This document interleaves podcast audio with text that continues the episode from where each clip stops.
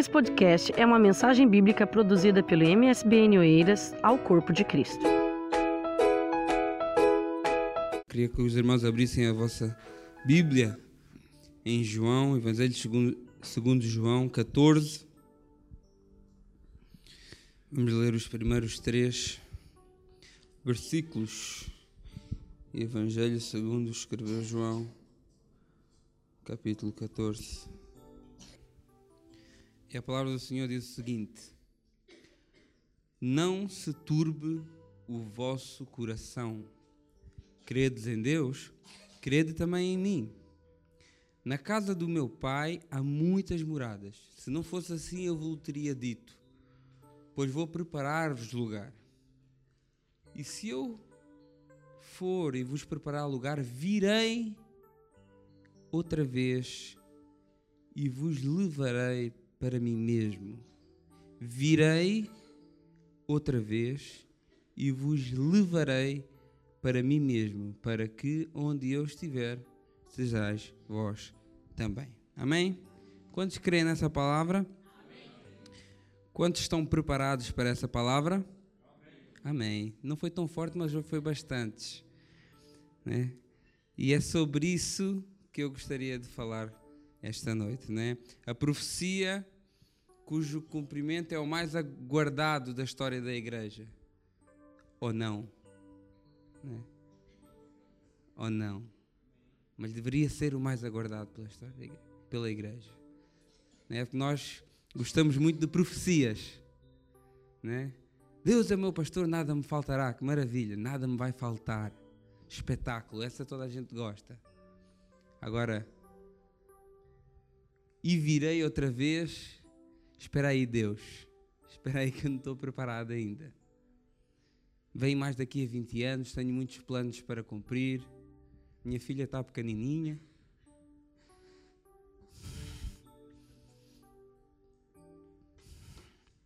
Quero vê-la crescer. Mas eu ainda quero mais que ela tenha a oportunidade de estar com o pai. Né? Porque isso será muito melhor que qualquer outra coisa que ela possa vivenciar aqui na Terra. E aquilo que eu vou também viver com o nosso Senhor Jesus Cristo será maior do que qualquer outra coisa que eu possa viver aqui na Terra. Né? Então, nós temos essa profecia, temos esse cumprimento, mas pregamos pouco sobre isso não é tão agradável ouvir sobre isso. Parece que alguns crentes já nem acreditam nisso. Alguns crentes não, porque se não acreditam, não, nem crentes são. Não é? Já nem acreditam nisso, mas eu já ando a ouvir isso há tanto tempo. Minha mãe já ouvia, o meu pai, o meu avô. Não é? Mas próprio Jesus Cristo ele falou disso. Falou nessa passagem que nós lemos. Falou várias vezes em Mateus 25, 31. Ele voltou a dizer: Olha, quando o filho do homem vier em sua glória e todos os santos anjos com ele, então se sentará no trono de sua glória. O, toda a Bíblia, o escritor aos Hebreus, em Hebreus 9, 27 e 28, ele diz que é uma coisa tão certa como a morte. E como aos homens está ordenado morrerem uma vez, vindo depois disso o juízo, assim também Cristo ofereceu-se uma vez para tirar os pecados de muita, para será segunda vez sem pecado aos que esperam para a salvação. Os profetas falaram disso, Isaías 40, versículo 10: Eis que o Senhor Jeová virá como forte e o seu braço dominará, e eis que o seu galardão vem com ele, e o seu salário diante da sua face. Os apóstolos falaram disso. Os anjos falaram disso. Atos 1, 10 e 11, né? quando Jesus se levou aos céus, estando com os olhos fitos nos céus, enquanto ele subia, Eis que junto dele se puseram dois varões, vestidos de branco, os quais lhe disseram: varões galileus, porque estáis olhando para o céu? Esse Jesus que dentro de vós foi recebido em cima no céu, há de vir assim como para o céu o vistes ir. Né? A vinda de Cristo é dos temas mais frequentes do Novo Testamento, porque ela é a esperança que a igreja tem. Né? Ela é a esperança que a gente tem. Né? A, a profecia sobre a vinda de Cristo foi a primeira profecia feita por um homem. Não é a primeira profecia registrada na Bíblia, mas foi a primeira profecia feita por um homem. Se a gente for ler lá em Judas, que apesar de estar no finalzinho da Bíblia, está a falar de acontecimentos do princípio da Bíblia. Judas 14 e 15. Judas só não tem capítulos, é só um.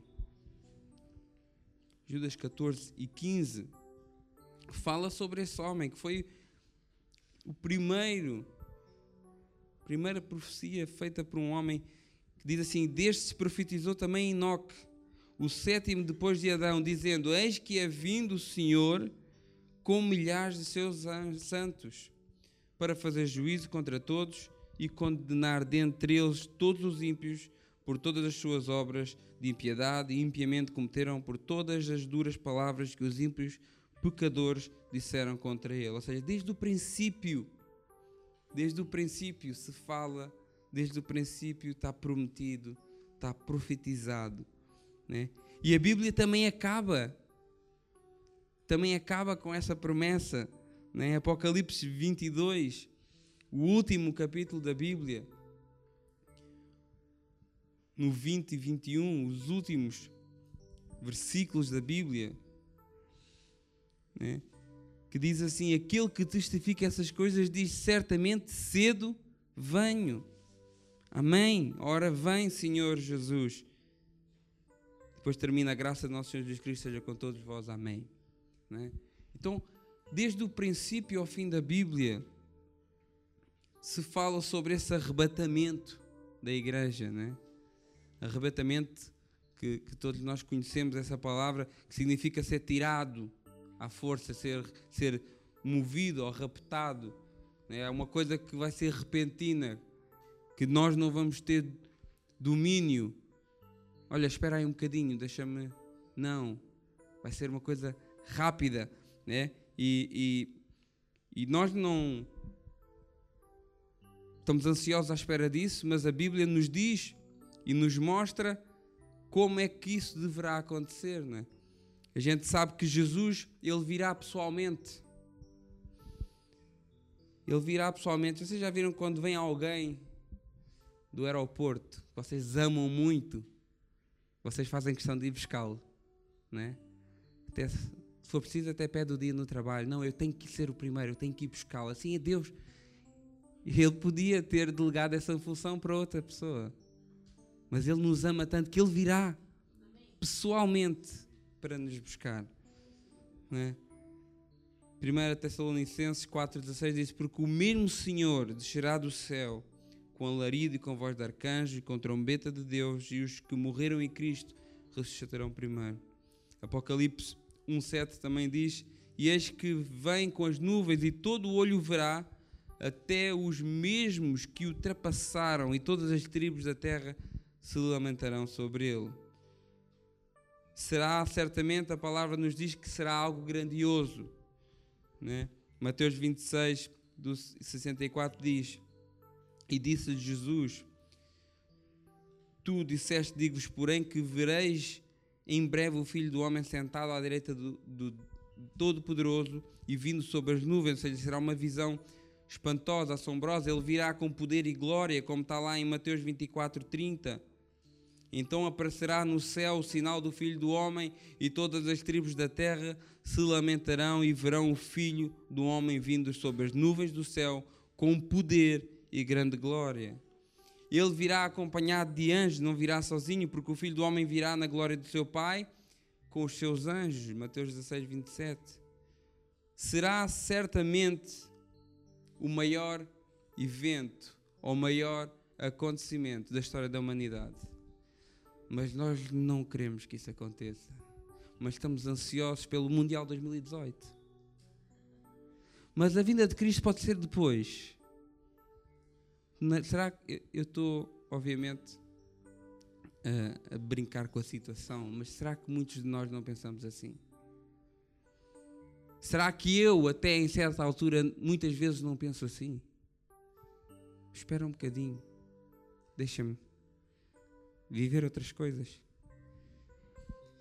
Não sabemos quando será, até porque ele o diz em Mateus 25, 13: Vigiais, pois, porque não sabeis o dia nem a hora e que o Filho do Homem há de vir. Sabemos sim que será de uma maneira inesperada, porque a palavra do Senhor também diz em 1 Tessalonicenses 5,2: Porque vós mesmos sabeis muito bem que o dia do Senhor virá como um ladrão de noite. Porque o ladrão, quando vai avisar, não avisa, quando vai assaltar, não avisa. Não é? Mateus 24, 44 também diz: Por isso estáis vós apercebidos também porque o filho do homem há de vir a uma hora em que não pensais. 2 Pedro 3,10 também diz: Mas o dia do Senhor virá como um ladrão de noite, no qual os céus passarão com grandes trondos, e os elementos ardentes se desfazerão, e a terra e as obras que nela há se queimarão. E Apocalipse 16,15 também diz: Eis que venho como um ladrão. Bem-aventurado aquele que vigia, guarda as suas vestes para que não ande nu e não se veja nas suas vergonhas. Então nós sabemos que será inesperada, mas quando aparecer, será uma coisa também súbita. Não é algo que a gente vai ver ao longe, olha, ele está a chegar, então deixa-me cá preparar. É? Como a gente vê, às vezes, alguém a chegar, ou quando a gente está lá no trabalho e a fazer aquilo que a gente quer e de repente chega o patrão, e ai, o patrão chegou, vamos lá então agora fazer tudo como deve ser. Né? Então temos esse tempo para nos prepararmos. Não será súbita. Né? Vigiai e orai, porque não sabeis quando chegará o tempo. É como um, se um homem partindo para fora da terra deixasse a sua casa e desse autoridade aos seus servos e cada um a sua obra e mandasse ao porteiro que vigiasse. Vigiai, pois não sabeis quando virá o Senhor da casa, se à tarde, se à meia-noite, se ao cantar do galo, se pela manhã, para que vindo de improviso, quando vocês não estiverem à espera, não vos ache dormindo e as coisas que vos digo, digas a todos. Vigiai. Será uma, muito rápido. Eis que vos digo um mistério, 1 Coríntios 15, 51 ao 54. Na verdade, nem todos dormiremos, mas todos seremos transformado num momento, num abrir e fechar de olhos. Olha tão rápido que é. Um abrir e fechar de olhos. Aqui há dias eu fui albarroado por um carro. E foi, demorou mais tempo do que um abrir e fechar de olhos. Eu vi o carro avançar, mas naquele momento eu não me lembrei, Deus, perdoa os meus pecados, leva-me para o céu, caso eu morra aqui. Não me lembrei. Naquele momento eu, ai, bum, não me aconteceu nada, graças a Deus. Mas eu, fiquei, eu, eu depois fiquei a pensar nisso. Olha, imagina, eu por acaso tinha vindo parte do caminho orar e a falar com Deus, por isso eu creio que estava com uma conta positiva. Mas imagina que eu tivesse em pecado, que eu tivesse afastado do caminho do Senhor e que aquele acidente tivesse sido uma coisa mais grave e que tivesse levado a minha vida. Eu não ia ter tempo para pedir perdão a Deus. E ainda que eu vi o carro aparecer e ele a bater, ainda me tentei desviar, mas naquele momento de aflição não passou pela minha cabeça: Deus, perdoa-me, ajuda-me. Não, eu simplesmente como que entrei em pânico. E tive tempo. Mas será muito pior, é que nós nem sequer vamos ter tempo. Ou estamos com a nossa vida de acordo com aquilo que é a vontade de Deus, ou estamos a ser discípulos de Cristo, ou estamos a fazer aquilo que Jesus Cristo quer da nossa vida, que é amá-lo acima de todas as coisas e ao próximo como a ti mesmo, e nisso resume toda a lei. Ou estamos a fazer isso, ou então vamos ficar pelo caminho, porque não vai haver oportunidade. Ou estás ou não estás, ou és ou não és.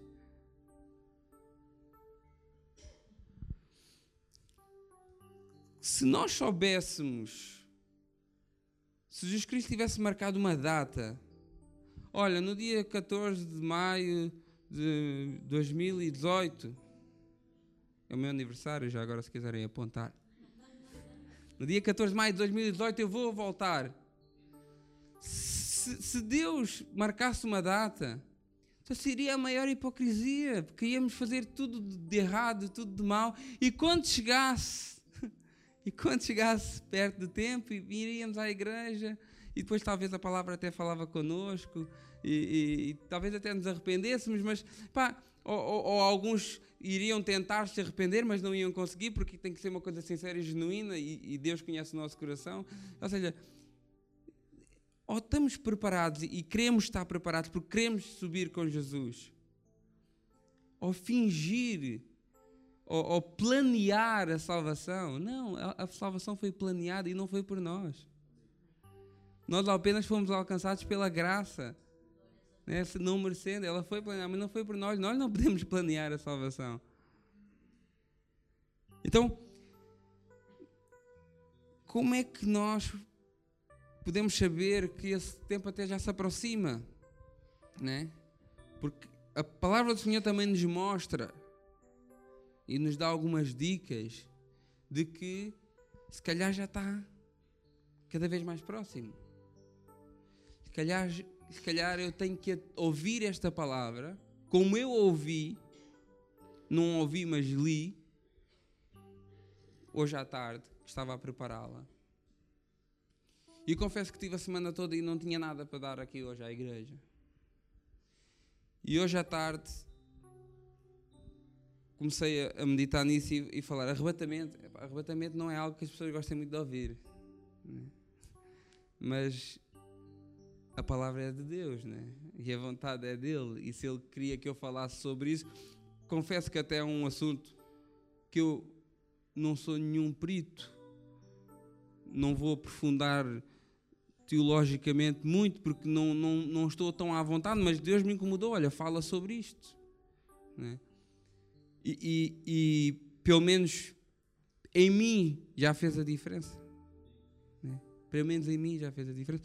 Então nós temos que estar preparados e temos que ver que realmente já ouvimos falar disso há um tempo e realmente as pessoas falam que Jesus vai voltar e, e, e às vezes as pessoas, mas nunca mais. Mas a palavra do Senhor ela nos mostra que há sinais que nos mostram que isto poderá estar quase ou que poderemos estar perto desse acontecimento. Né? Um sinal uh, para mim que é brutal, e se os irmãos investigarem isso, é a, a restauração da nação de Israel. Né? Se vocês, por exemplo, lerem uh, Lucas 21, do 29 ao 33,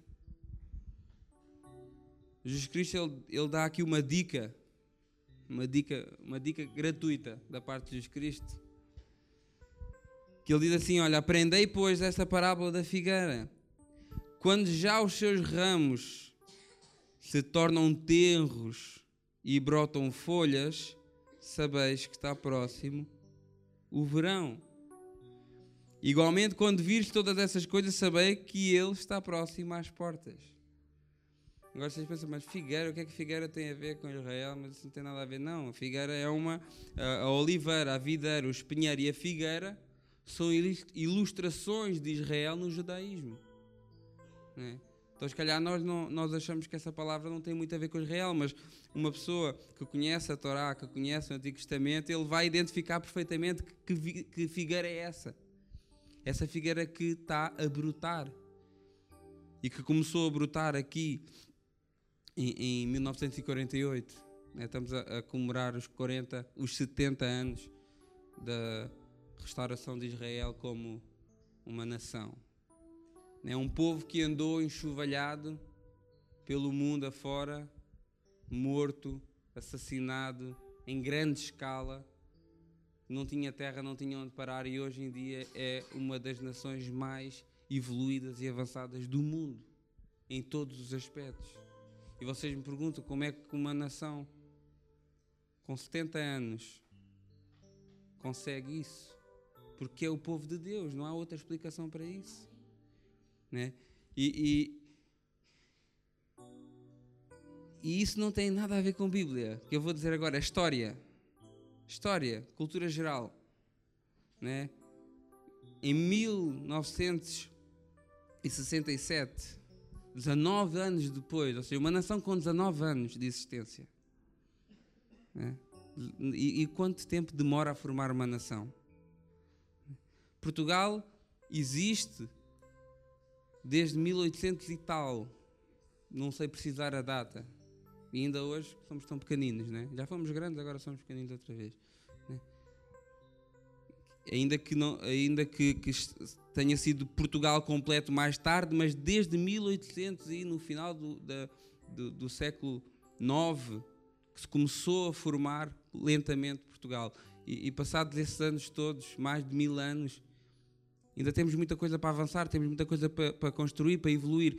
Uma nação com 19 anos de existência, em 1967, vê-se levantado contra ela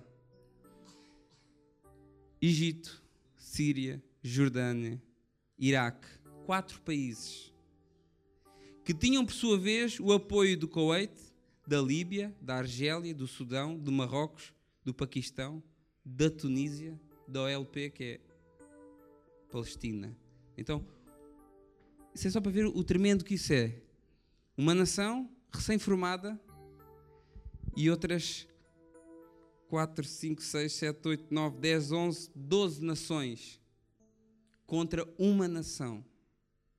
Estamos a falar do lado de Israel de 264 mil soldados. E do lado deste, dessa união, 549 mil soldados, mais do dobro dos soldados. Estamos a falar em, do lado de Israel 300 caças, caças, aviões de guerra. E do lado dessa coligação anti-Israel, 957 caças três vezes mais. Estamos a falar de, o lado de Israel, 800 tanques. E do lado dessa coligação, 2.504 tanques de guerra. E vocês pensavam assim: era impossível eles terem sobrevivido. Encurralados contra o mar. Como é que eles sobreviviam? O dobro dos soldados, três vezes mais armamento. Olha, no final das contas, morreram 779 israelitas, mas morreram 21 mil da coligação, mais 6 mil prisioneiros e renderam-se, fugiram. E você pensa assim: como é que é possível uma coisa dessas? Pá, nem é preciso, nem é preciso uma pessoa quase ler a Bíblia. Ouve isso e como é que a pessoa não acredita que é um povo escolhido, que há um Deus que zela por eles é inacreditável. E depois há outro pormenor que talvez passe despercebido. A guerra, a guerra durou seis dias. Porquê que durou seis dias? E realidade que durou seis dias. Porque ao sétimo dia Deus descansou. Isso é tão tremendo. Isso não é Bíblia. Isso é história. Pode Alguém que não acredita na Bíblia? Mostre-lhe essa história. Olha, não acredita na Bíblia? Olha, vai ao Google, vai à Wikipédia, vai aos livros de história e vê isso. E vê se achas que é que não é. Vê se achas possível que não tenha existido uma intervenção divina. Né? Há relatos de inimigos, relatos de inimigos que dizem que viram Abraão a mandá-los embora. Foge, vai-te embora. E a realidade é que eles fugiram todos. Agora diz-me assim: foi muito bem planeado, foi os, os estrategas israelitas foram muito bons. Verdade que foram. Porquê que foram? Porque Deus é com eles. Deus é com eles. Então, para mim, essa, essa força que Israel está a ter agora, vocês viram agora uma, a, a maior potência a nível mundial reconheceu Israel como capital, uh, Jerusalém como capital de Israel. Ou seja, mais força, mais aquela figueira está a ficar cada vez mais florida. Então isso nos mostra, isso nos mostra realmente, é pá, é capaz de estar perto. É capaz de estar perto. Porque atrás, de, atrás dos Estados Unidos agora há de ir uma série de nações. É capaz de estar perto. E, e podem crer nisso só baseado em factos históricos do último século. Não é preciso andar dois mil anos para trás, ler a Bíblia, não. Vai ao YouTube, põe lá, um, escreve lá a história de Israel, por exemplo. A gente vê tanta porcaria no YouTube, perde tanto tempo a ver porcaria. Vamos ver coisas que realmente nos interessam, coisas que vão nos alimentar culturalmente. Vai lá e vê a história de Israel, vê a história dos seis dias, a guerra dos seis dias e vejam como aquele povo, aquela nação, não é a nação escolhida de Deus. Como é que alguém pode dizer que não é a nação escolhida de Deus? Né? Sinais da natureza também nos mostram sinais da natureza, terremotos, pestes, guerras, fome. A gente vê, cada vez a gente vê, é, é, está difícil abrir, ligar a televisão e, e ver as notícias, não é? Mas é, é, tem, as coisas têm que acontecer porque é bíblico. Não é? A gente fica triste ver guerras e rumores de guerras. É? Eh, Mateus 24, 6 diz: Olha, e ouvirdes de guerras e de rumores de guerras, olhai e não vos assustais, porque é mister que tudo isso aconteça. É necessário, tem que acontecer, mas ainda não é o fim. Mas tem que acontecer, é um sinal. Né?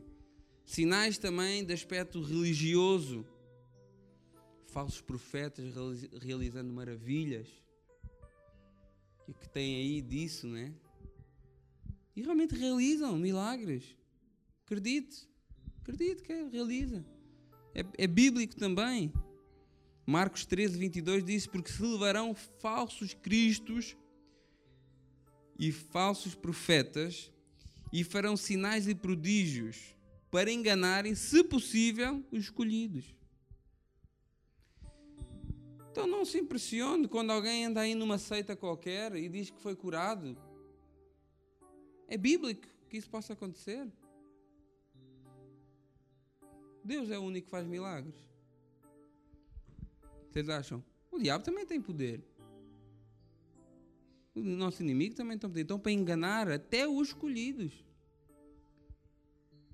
Então, 2 Pedro 2, 1 ao 3 diz assim: E também houve entre o povo falsos profetas, como entre vós haverá também falsos doutores, que induzirão encobertamente heresias de perdição e negarão o Senhor que os resgatou, trazendo sobre si mesmo repentina perdição. E muitos, e muitos, e muitos, não são poucos, e muitos seguirão as suas dissoluções, pelos quais será blasfemado o caminho da verdade, e por avareza farão negócio de vós com palavras fingidas, sobre as quais já de largo tempo não será tardia a sentença e a sua perdição não dormita.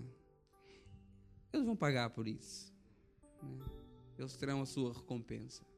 Que há dias via uma reportagem uh, num templo muito conhecido, no Templo de Salomão, uma fila de gente com uma chavinha na mão e a fé é naquela chave, não é em Jesus Cristo. A fé é naquela chave que custou 100 reais, que a pessoa compra para poder ser abençoado. E uma fila de gente, e toda a gente com a chavinha na mão chavinha da bênção. Agora eu fico assim, eu fico com pena. Fico com pena, vejo aquelas pessoas com pena daquelas pessoas serem enganadas. Mas é, é a palavra de Deus diz, e muitos não são poucos. E muitos. Porquê é que a igreja que prega a verdade está assim? Com mais cadeiras vazias do que cheias. E a igreja que prega heresias está cheia. É bíblico. Muitos seguirão as suas dissoluções.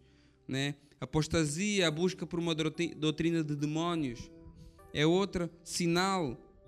Né? 2 Timóteo 4, 30, do 3 ao 5, Diz assim: Porque virá o tempo em que não sofrerão a sã doutrina, mas tendo comichão nos ouvidos, amontoarão para si doutores conforme, conforme as suas próprias concupiscências, ou seja, conforme as suas próprias vontades, e desviarão os ouvidos à verdade, voltando às fábulas. Mas tu ser sóbrio em tudo, ser sóbrio em tudo, sofre as aflições, faz a obra do evangelista e cumpre o teu ministério. Ou seja, estamos num tempo em que as pessoas, por exemplo, a pessoa vem aqui à igreja, a gente não pode negociar com fornicação, a gente não pode negociar com homossexuais, com homossexualismo, a gente não pode negociar com essas coisas, é a palavra de Deus, a gente não negocia isso.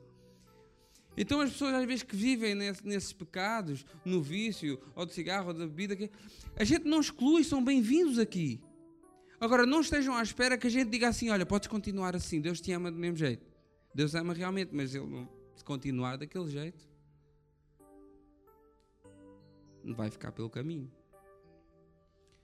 A gente não pode negociar isso, olha, é, é, é porque anda em fornicação, porque eh, são namorados, não são casados, não têm a sua vida uh, ajeitada perante Deus e, e, do, e, dormem juntos e vão para a cama uns com os outros como se fosse tudo na boa. E a gente chegar, olha, continua assim. Não, a gente não vai fazer isso. Porque nós pregamos a verdade. Nós não vamos fazer isso, não vamos dar uma, uma palmadinha nas costas. Continua a deixar aqui o dízimo, que podes fazer tudo e mais alguma coisa. Não, a gente não vai fazer isso. Que não estamos interessados em dízimo, estamos interessados em almas. Então a gente não pode negociar. É, é homossexual, então deixa de estar, olha, continua atrás do teu namorado, vem para o encontro de casais à vontade. Amigos, por amor de Deus. Epá, me desculpem, eu não conheço toda a gente que aqui está, não sei se posso estar a ferir alguém, mas, mas não podemos negociar com essas coisas, ou é, ou, ou, ou, ou, está de acordo com a palavra de Deus, ou não está. Por isso, essas pessoas que não querem andar segundo a palavra de Deus, elas arranjam outros doutores, outros, outros mestres. Mestres esses que já fazem o negócio os acolher. Com uma falsa mensagem de amor. Porque se eles amassem, repreendiam. Porque só se repreende a quem ama. E se eu vejo um irmão, ou um amigo, ou alguém errado e deixo continuar errado, então eu não o amo. Eu estou deixando ir para o precipício e não vou lá e puxo por ele para que ele não caia. Então nós não negociamos essas coisas. Por isso que as igrejas que pregam verdade estão assim. E as igrejas que pregam mentira estão cheias. A realidade é essa. Eu aqui há dias vi uma, uma questão no, no Facebook: Congresso de Fogo e Avivamento. Depois fui lá ver quem é que estava. E o cartaz dizia assim: os melhores cantores, os melhores pregadores. E até fiquei assim, agora já categoria melhor, pior, não sabia. Uh, e depois vi lá um monte pessoas famosas, Marco Feliciano, uh, Santana, pregadores que eu até tinha alguma estima por eles. E cantores também, alguns que a gente até olha, canta aqui alguns hinos às vezes, mas pronto. E eu fui ver quem é que organiza aquilo, Angenor Duque, um dos maiores hereges do Brasil. Mas vai lá tudo, desculpem a expressão, mamar. Desculpem a expressão, mas é isso. Porquê? Porque vai um 120 mil pessoas, cada um ganha 50 ou 100 mil reais para estar ali e vai lá tudo. Quando eu digo mamar, alimentar-se, que a minha, a minha filha mama, ela alimenta-se. Tá? Então vai lá tudo alimentar-se. Depois vem com discursos nos Facebooks, nos lives, nos diretos e andam tudo a alimentar aquela escória, a vender o Evangelho. Por isso é que eu digo: olha, cantores, adoro hoje. Senti a presença de Deus ali indo da harpa, maravilha. É o melhor que a gente tem. É o melhor porque os outros, não sei. Quando eu vejo cantores que eram até queridos meus a compactuar com eventos de pessoas dessa espécie, pessoas que vendem águas santas, óleos ungidos, vassouras ungidas, chaves da bênção que saltam para a piscina com crianças ao, ao colo, porque a criança vai ser isso, vai ser aquilo, que fazem combates de MMA com demónios. Epá. E ver cantores que eu até apreciava, pregadores que eu até apreciava, no mesmo no mesmo circuito. Irmãos, pregações boas, boas sabem quais são? É aqui do pastor Júnior, que a gente sabe quem é. A gente sabe a vida dele, conhece a vida dele, sabe onde é que ele mora, o carro que ele anda. Isso é que são pregações boas do nosso presbítero Josias, do Vitor, do Paulo a semana passada, que foi uma bênção. Isso é que são pregações boas, vocês conhecem a pessoa, sabem quem é que ela é. Conhecem os seus feitos, conhecem as suas falhas, mas sabem quem é que ela é, sabem que elas estão aqui por amor e sem nenhum interesse. Isso é que são pregações boas. Cantores bons são esses aqui, ó. Que estão aqui de borla, não ganham nada para estar aqui. Esses é que são os cantores bons cantam ainda a harpa aqui, aquele hino há bocado estava ali, sentia a presença de Deus, as lágrimas vieram aos olhos. Isso é que são cantores bons, que vocês conhecem a vida, sabem de onde é que eles são, sabem de onde é que eles vêm, sabem o trabalho que eles têm, sabem as dificuldades que eles passam. Isso é que são os cantores bons. Então valoriza a sua igreja, valoriza as pessoas que estão aqui e vamos deixar de estar a olhar para os outros malta lá do outro lado do mundo. Há pessoas boas, há. Não estou a pôr tudo no mesmo saco. Há pessoas muito boas. Mas há muitas pessoas boas que se deixaram contaminar. Há muitas pessoas boas que começaram a entrar naquela, naquela escória que para mim não tem outro nome. Né? Busca por doutrina de demónios, apostasia. E a gente viu na última escola dominical, Hebreus 6,4 diz um apóstata não vai para o céu. Diz que é impossível. Diz mesmo a palavra, impossível. E o que é um apóstolo? Uma pessoa que deliberadamente deixou a verdade. Uma pessoa que conhece a verdade, uma pessoa que sabe que está a fazer o erro, porque é impossível. Aqueles que uma vez já foram iluminados, aqueles que provaram o dom celestial, se fizeram participantes do Santo Espírito. Tem muitas pessoas que até foram foram regeneradas, que até mudaram de vida, até foram batizadas com o Espírito Santo, até foram usadas na palavra, até foram usadas em cura, mas a certa altura desviaram-se, apostataram. Ou seja, eu sei que aquilo é o certo, mas eu não quero. Para essas não há remédio. Enquanto elas forem apóstatas, não há. Então, é o que acontece esses homens e essas mulheres que deixaram de viver o Evangelho e começaram a vender o Evangelho. Se tornaram apóstatas, esqueceram-se. Deus tenha misericórdia deles e que eles possam ainda, Espírito Santo, fazer alguma coisa naquelas vidas. Né? E, e nós, igreja, e nós, igreja, o que é que a gente deve fazer? Né? A gente vê que os sinais estão próximos, a gente vê que a palavra de Deus, a palavra de Deus nos mostra que é uma realidade, é uma promessa, e lá de voltar, porque não tem como crer só em algumas partes da Bíblia. Se queremos na palavra de Deus, temos que crer nela como um todo. Embora há muitas pessoas que não o façam, né? Olha, eu eu gosto disto, disto e daquilo, aquilo é para mim, isto aqui já não é para nós. Agora tem essa mania, não é? Não, aquilo não é para nós, aquilo era lá para trás, para os judeus. Não, não tem nada a ver com isso, é a desculpa. hoje é a desculpa do crente é essa. Que, que não, aquilo não é para nós, aquilo é para outros. Pode fazer tudo e mais alguma coisa que, que aquilo é para, é para os judeus. Está lá no Velho Testamento, não tem nada a ver connosco. É a desculpa de hoje em dia para poder fazer tudo e mais alguma coisa, não é? Mas ou, ou cremos na palavra como um todo ou não cremos. Porque a palavra diz que toda a Escritura é inspirada e divinamente e é proveitosa e é boa para nós. Toda. Ela não diz que só a parte da Escritura, diz que toda a Escritura.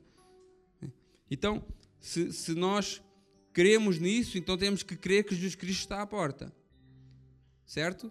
Temos que crer que os sinais mostram que realmente Ele está à porta. E, e, e, e como vimos há bocado o exemplo de Israel, ou seja, Quase nem é preciso conhecer a Bíblia.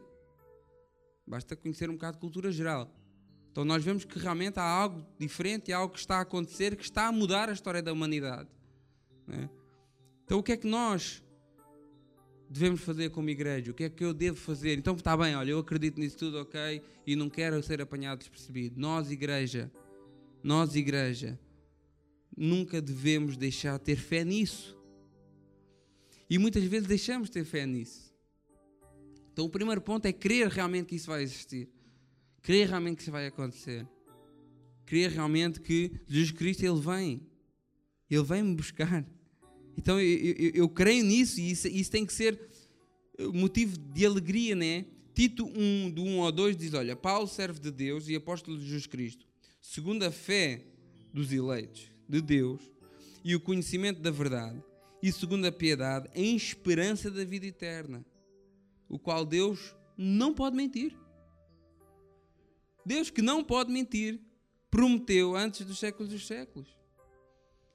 Então a gente, se nós não tivermos, se nós não tivermos essa esperança, se nós não tivermos essa fé, então o que é que estamos aqui a fazer?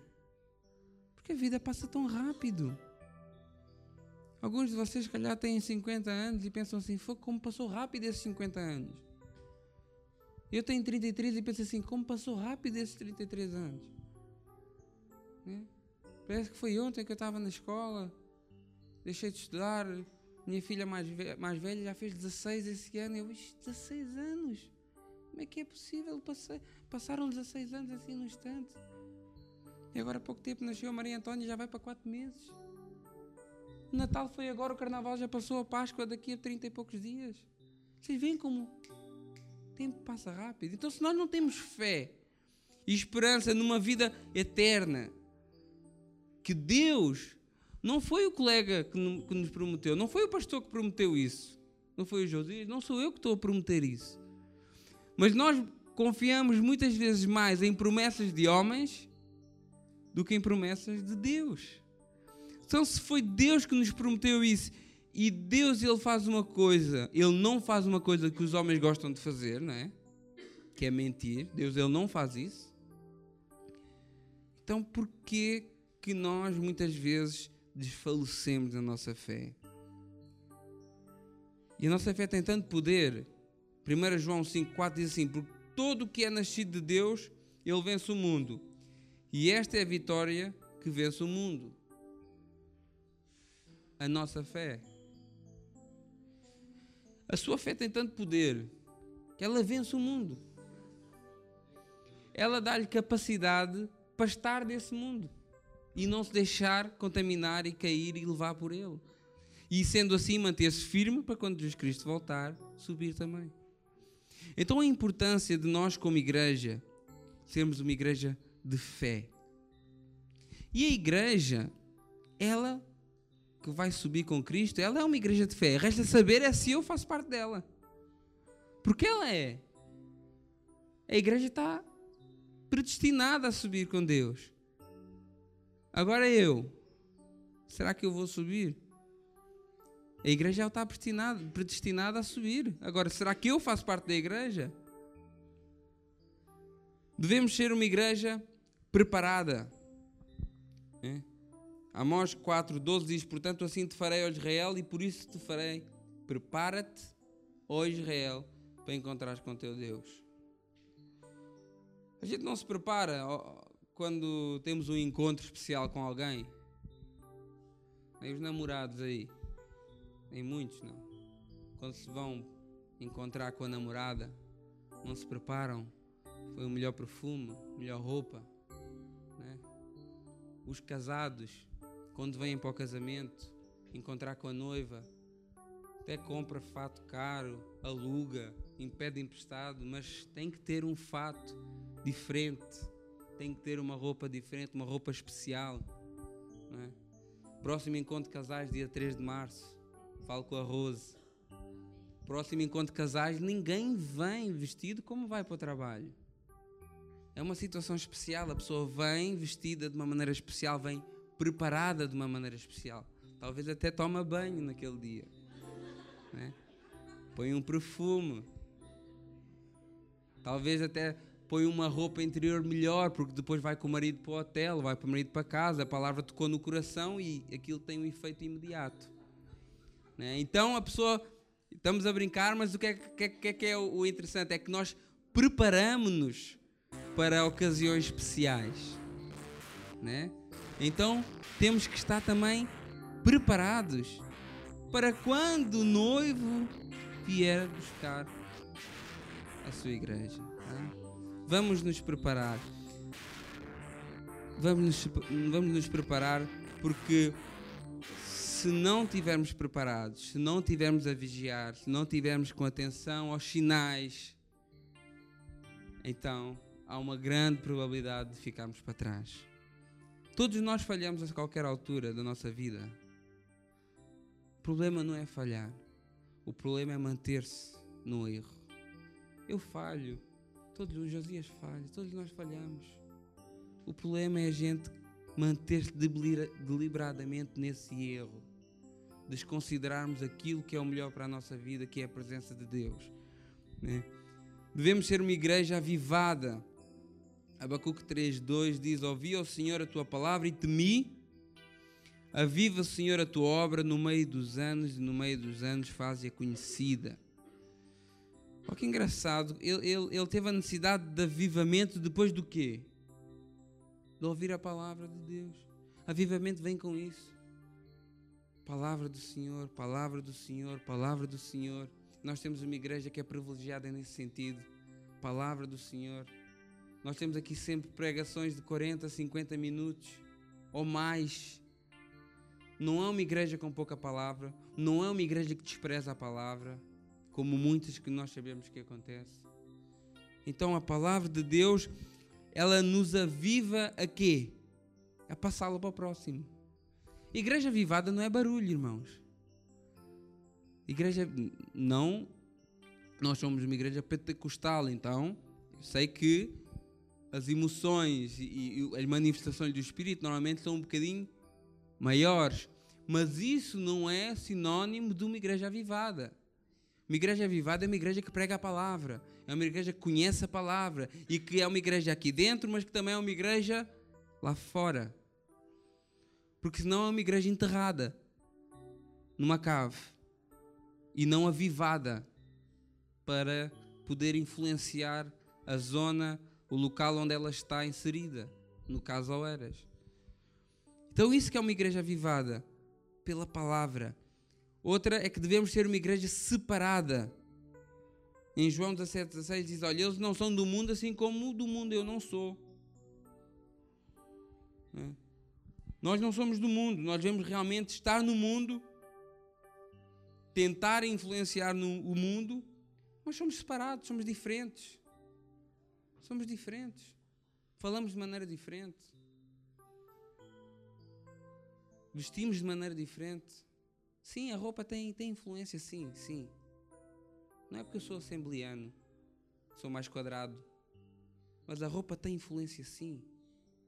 Nós não nos vestimos de qualquer maneira a mostrar os nossos corpos, a provocar desejo noutras pessoas. Isso é tanto para os homens como para as mulheres. Nós temos uma sensibilidade diferente quando nos vamos vestir.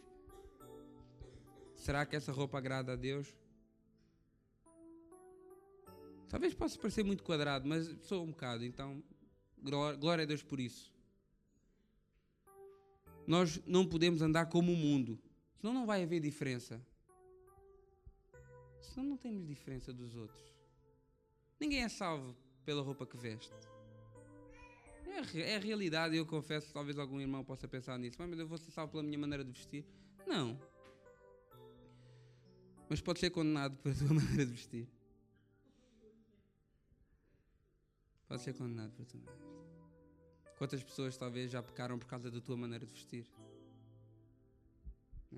Então, uh, cuidado, nós não somos desse mundo e as modas pegam tão fácil. As modas, o mundo influencia mais a igreja do que a igreja consegue influenciar o mundo. E, e isso é, devia ser tão ao contrário. Devia ser tão ao contrário. E nós é que temos que influenciar o mundo. Não que a gente tem que desprezar o mundo, não. A gente tem que conseguir estar no mundo sem ser influenciado por ele e influenciar as pessoas que lá estão. 2 Coríntios 6, 17 diz: Pelo que saí, pelo que sai vós do meio deles, separai-vos, diz o Senhor, não toqueis em coisa imunda, e eu vos receberei. A palavra do Senhor até diz para a gente não, não se dar com pessoas, não se dar com as pessoas do mundo, muitas vezes, pessoas más. Cada vez tem pessoas mais más. Olha, no outro dia, no outro dia houve um rapaz à nossa frente, estávamos no carro e o carro dele não andava. Eu e a Cristina saímos do carro e fomos ajudá-lo a empurrar. Epá, a estrada era enorme, havia espaço para passar. Epá, as pessoas não ajudam e depois ainda criticam quem ajuda. E passavam a buzinar e a insultar. Quer dizer, estão a ver como o mundo tem pessoas tão más. Pessoas não fazem, não ajudam, mas depois também são contra aquelas pessoas que ajudam. Mas nós não podemos ser assim. Eu tive o maior prazer, cheguei lá, mais a Cristina, empurramos o carro, não conseguimos ajudá-lo, que o carro não pegou, mas empurramos para um sítio, ele estacionou e eu senti-me bem com aquilo. Eu não cheguei logo ao pé dele e disse: Irmão, conheces Jesus Cristo? Eu, não, pá, não, não foi ocasião para isso, não era ocasião para isso. Pá, senhor, você é crente, conhece Deus? Não, calma, calma, não, não, não fui logo por aí. Mas falei que estivemos ali e ele sentiu-se agradecido, olhou para nós e disse: Epá, esses são diferentes. É, não, era, não éramos só nós os dois, veio outro rapaz também brasileiro e ajudou. E já fizemos ali um bocado de diferença. Eu já empurrei um, um carro sozinho, ninguém me ajudou, e na altura, se calhar, gostava que alguém tivesse parado e me ajudado. Né? Então eu, eu não preguei ali a palavra do Senhor, não preguei. Podia ter aproveitado, se calhar, a oportunidade, só que ele estava com pressa, nós também vinhamos não sei para onde. Mas fizemos a diferença naquela vida daquela pessoa. Ajudámo-lo. Né? Então é, é isso que eu digo: fazer a diferença. Não ser como as pessoas, essa frieza que as pessoas têm, são capazes de ver uma pessoa que cai e não ir ajudar a levantar. Pessoas como esse que estava aflito com o carro e não são capazes de parar o carro e dar uma ajuda. E, e, e um dia vamos ser nós a precisar e olha, se calhar podemos colher daquilo que plantámos, não é? Porque eh, eu acredito que que se eu fizer o bem, também vou receber o bem. Né? Então, uh, que a gente vá contra essa onda do mundo, da maldade, da frieza, da falta de amor. E fazendo isso, já estamos a ser uns grandes evangelistas, sem, sem sequer pregar a Bíblia. Depois, sempre que puder, também faça. Mas só fazer o bem normal já é muito bom. Já é muito bom. Se puder pôr a palavra de Deus no meio, melhor ainda. Mas só fazer o bem já é muito bom. As pessoas precisam disso, ficam admiradas com isso. Porque não é normal. A igreja também deve ser uma igreja de oração. A gente vê que a oração é aquilo que nos fortalece, aquilo que nos, nos dá, que nos traz a intimidade com Deus né? E vemos que grandes coisas aconteceram na igreja por causa da oração, mas nós também desprezamos muito. Eu, eu também confesso que às vezes sou falho nesse sentido. Tenho que orar mais, tenho que tirar tempo de oração. Não é aquele tempo que eu vou na moto para o trabalho, Deus, ou saio de, de, casa e vou no elevador e digo assim: Deus abençoa o meu dia, protege a minha filha, a minha mulher, o Pedro, a Sara, a minha. Não é isso. Isso também é bom, também pode fazê-lo e deve fazê-lo mas eu digo é tirar momentos específicos.